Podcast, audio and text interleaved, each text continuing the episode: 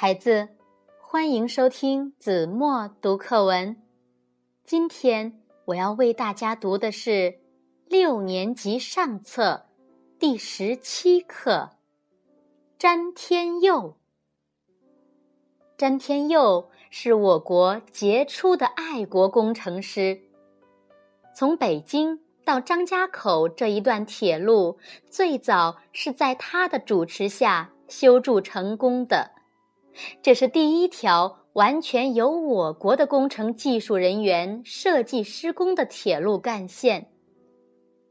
从北京到张家口的铁路长二百多千米，是连接华北和西北的交通要道。当时清政府刚提出修筑的计划，一些帝国主义国家就出来阻挠。他们都要争夺这条铁路的修筑权，想进一步控制我国的北部。帝国主义者谁也不肯让谁，事情争执了好久也得不到解决。他们最后提出一个条件：清政府如果用本国的工程师来修筑铁路，他们就不再过问。他们以为这样一要挟，铁路就没法子动工，最后还得求助于他们。帝国主义者完全想错了。中国那时候已经有了自己的工程师，詹天佑就是其中的一位。一九零五年，清政府任命詹天佑为总工程师。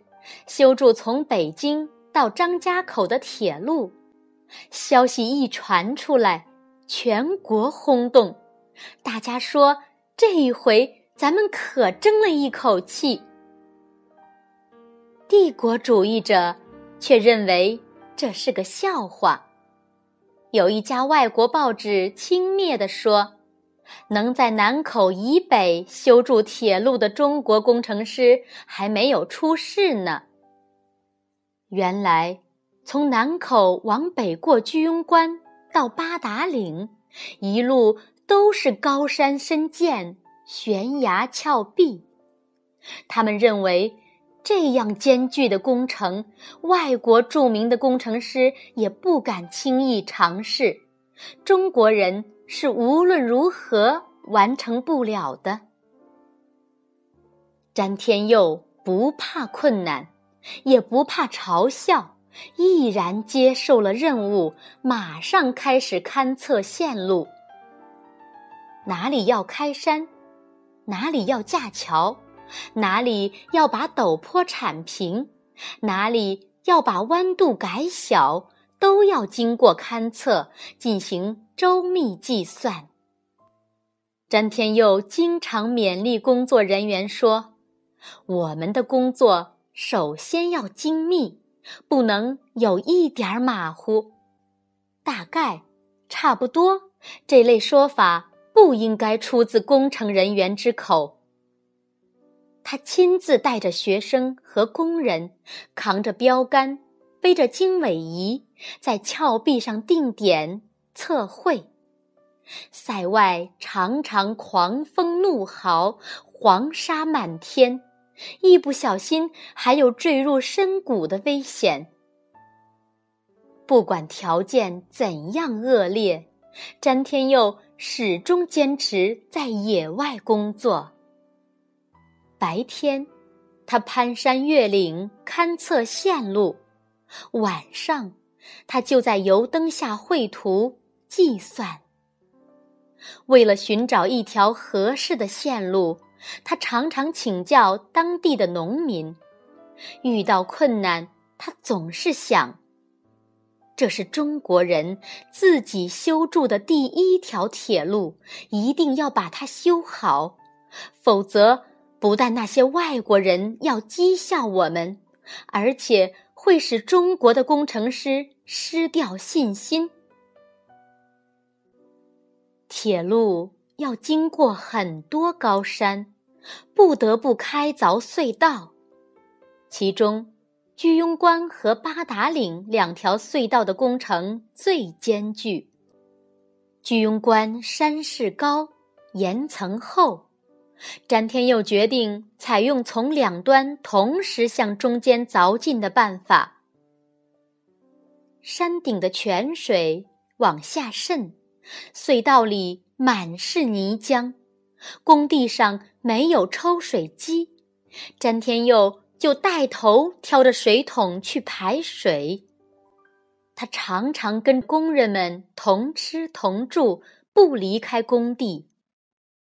八达岭隧道长一千多米，有居庸关隧道的三倍长。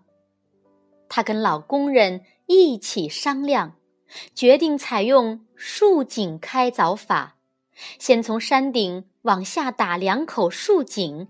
再分别向两头开凿。这样一来，六个工作面可以同时施工，大大缩短了工期。铁路经过青龙桥附近，坡度特别大。火车怎么才能爬上这样的陡坡呢？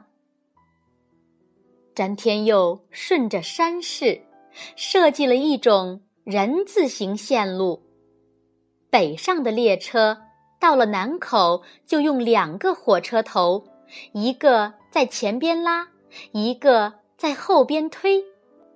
过青龙桥，列车向东北前进，过了人字形线路的岔道口，就倒过来，原先推的火车头拉，原先拉的火车头推。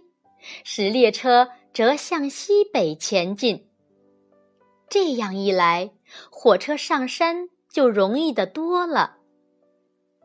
这条铁路不满四年就全线竣工了，比原计划提早了两年。这件事给了藐视中国的帝国主义者一个有力的回击。今天。我们乘火车去八达岭，过青龙桥车站，可以看到一座铜像，那就是詹天佑的塑像。